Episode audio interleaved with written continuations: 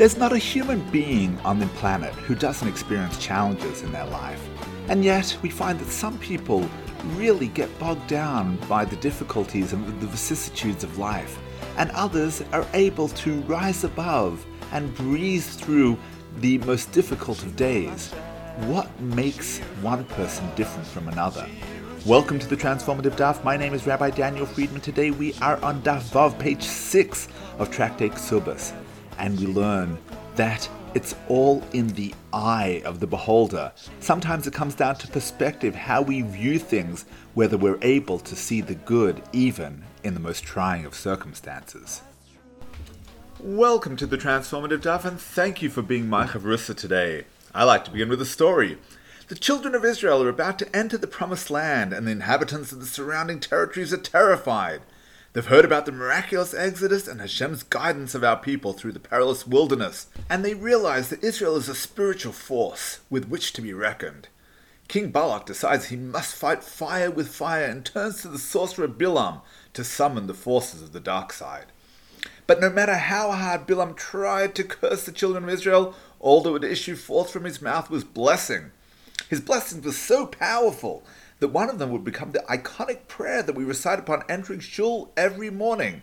How goodly are your tents, O Yaakov, your dwelling place is Israel. Ma tova ohelecha Yaakov, mishnesecha Yisrael.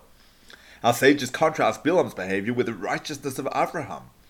Whoever possesses these three things, we learn in Pirkei Avot, he is of the disciples of Avraham Avinu, and he who possesses the three other things is of the disciples of Bilaam the wicked. A good eye, a humble spirit, and a controlled passion, he is of the disciples of Avraham Avinu. An evil eye, a haughty spirit, and uncontrolled passion, he is of the disciples of Bilaam the wicked. Prior to offering his iconic blessing, Bilaam declares the word of a man with an open eye who sees God's vision lying down with open eyes. And throughout his pronouncements, Bilaam makes constant reference to his eyes. While Bilaam's words heaped praise upon our forefathers, it's clear that his eyes had other intentions. What do our sages mean when they contrast Avraham's good eye with Bilaam's evil one? Let's look at today's Gemara. Rav Yosef queried, a groom is exempt from reciting Shema on the first night of his marriage until Saturday night if he has not yet completed his activity. And is one exempt due to preoccupation? If that is so, would one whose ship sunk at sea also be exempt? And if you would say, in fact, that is so, didn't Rabbi Abba Bar Zavda quote Rav, a mourner is obligated in all the mitzvahs in the Torah, except for the mitzvah to don tefillin, as they are called splendor, Pe'er? Says the Mishnah Berurah, tefillin are called splendor in the verse, and a mourner is wallowing in ashes, afer, and it is not proper to place splendor, Pe'er, in place of ashes, afer. Let's examine the Gemara. Many of our mourning rites are derived from the instructions that Hashem gave to the prophet Yechezkel when he was in mourning. The base of Mikdash was about to be destroyed, and his personal situation would serve as a symbol of the impending doom. In order to demonstrate to the Jewish people that they would soon be in such a chaotic state that they would be unable to mourn, God informed Yechezkel that he should not engage in the regular shiva practices. From what Yechezkel was told not to do, we derive what we must do during Shiva. For example, God declares, observe no mourning for the dead, don your splendor and place your sandals on your feet, which refers to wearing tefillin and shoes. And so on the day of the funeral, a mourner does not put on tefillin. The Mishnah Berurah suggests that the prohibition of wearing tefillin is not simply due to Yechezkel's mitzvah to don them, but there's also something about the word used for tefillin that implies that wearing them would be antithetical to the state of mourning. Pe'er and afer share the same three letters, Pei, Aleph, Resh, and the two are therefore unable to coexist. This association between ashes and tefillin is also recalled by many bridegrooms under the chuppah. While we're all familiar with the breaking of the glass in memory of our holy temple lying in ruins, there's also a custom to place ashes on the head of the chassan on the spot where he places his tefillin. The underlying reason for connecting these two words is the way the universe was created. Pirkei Avot teaches, with ten declarations the world was created. The Gemara explains that this refers to the nine times God declares, let there be, When God announces that there should be light, there is light. Add to that the original creation of heaven and earth in the very first verse, and we have ten declarations.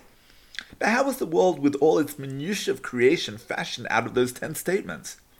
God took all those Hebrew letters and subjected them to a process of permutation and combination in order to create every last detail of the universe. Consequently, Hebrew is qualitatively different from any other language. In English, if I point to an object growing from the ground and call it a tree, the word is arbitrary. But in Hebrew, the word etz is not just a name, it's the very essence of the object. That's why the same word is used for wood even once it's detached from the ground. The name consists of two letters, ayin and sadi. An ayin plus sadi equals tree or wood. When those two spiritual letters combine, they result in the creation of a tree. Now it's clear why Pe'er and afer are connected. If they share the same letters, they come from the same source. They're the same word in different permutations. Or to put it colloquially, they're two sides of the same coin. The most extreme example of this ability for words to mutate are the two words oneg, meaning pleasure, and nega, meaning affliction. The Sefer Yetzirah writes, there is no higher good than oneg, and there is no lower bad than nega. How do you transform affliction into pleasure?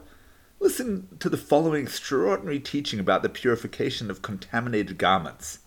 The Torah states the Kohen shall look after the affliction has been washed, and behold, the affliction has not transformed how it looks. Hanega lo hafach es eno. The Chiddush Harim comments that the only thing holding back the purification of the nega, the affliction, is the transformation of eno, its ayin.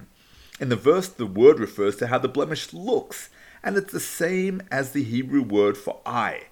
Homiletically, however, all it takes is to move the ayin from the end of the word to the beginning. Suddenly, the word transforms from nega to oneg.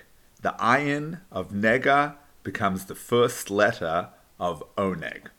In other words, if we simply adjust our ayin, the way we look at things in this world, we can transform the worst of situations into moments of joy and renewal.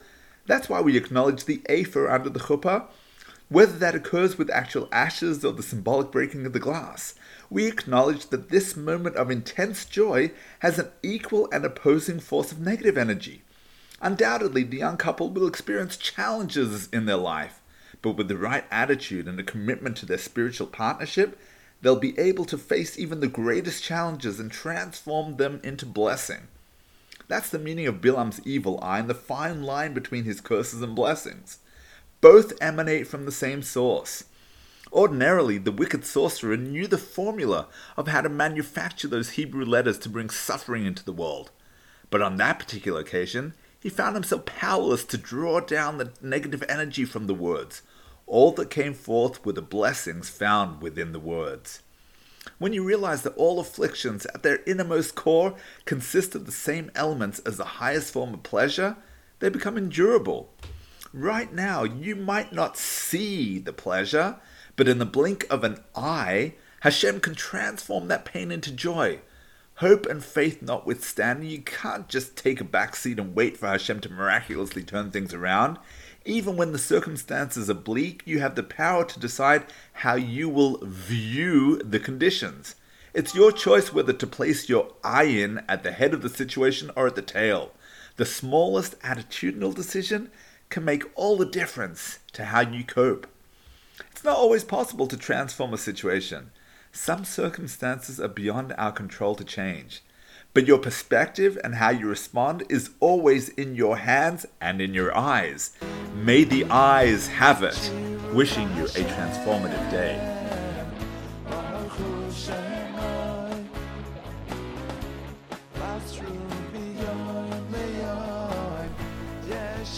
Thank you for tuning into the Transformative Daf podcast with Rabbi Daniel Friedman. Whether you've been doing Daf Yomi for years or you're not quite ready to commit but want to be part of the Daf Yomi global movement, there's something in the Transformative Daf for everyone. It's about joining the conversation. It's about talking over the Daf with your family, your friends, your colleagues. It means never being short of a discussion starter or a meaningful Dvar Torah. Every page of the Gemara, every word, every letter contains the secrets of the universe to achieving a life of simcha and purpose. Transform your life today. The transformative daf is published by Mosaica Press and available at all good Jewish bookstores and online from mosaica press dot com. Thank you, the transformative daf.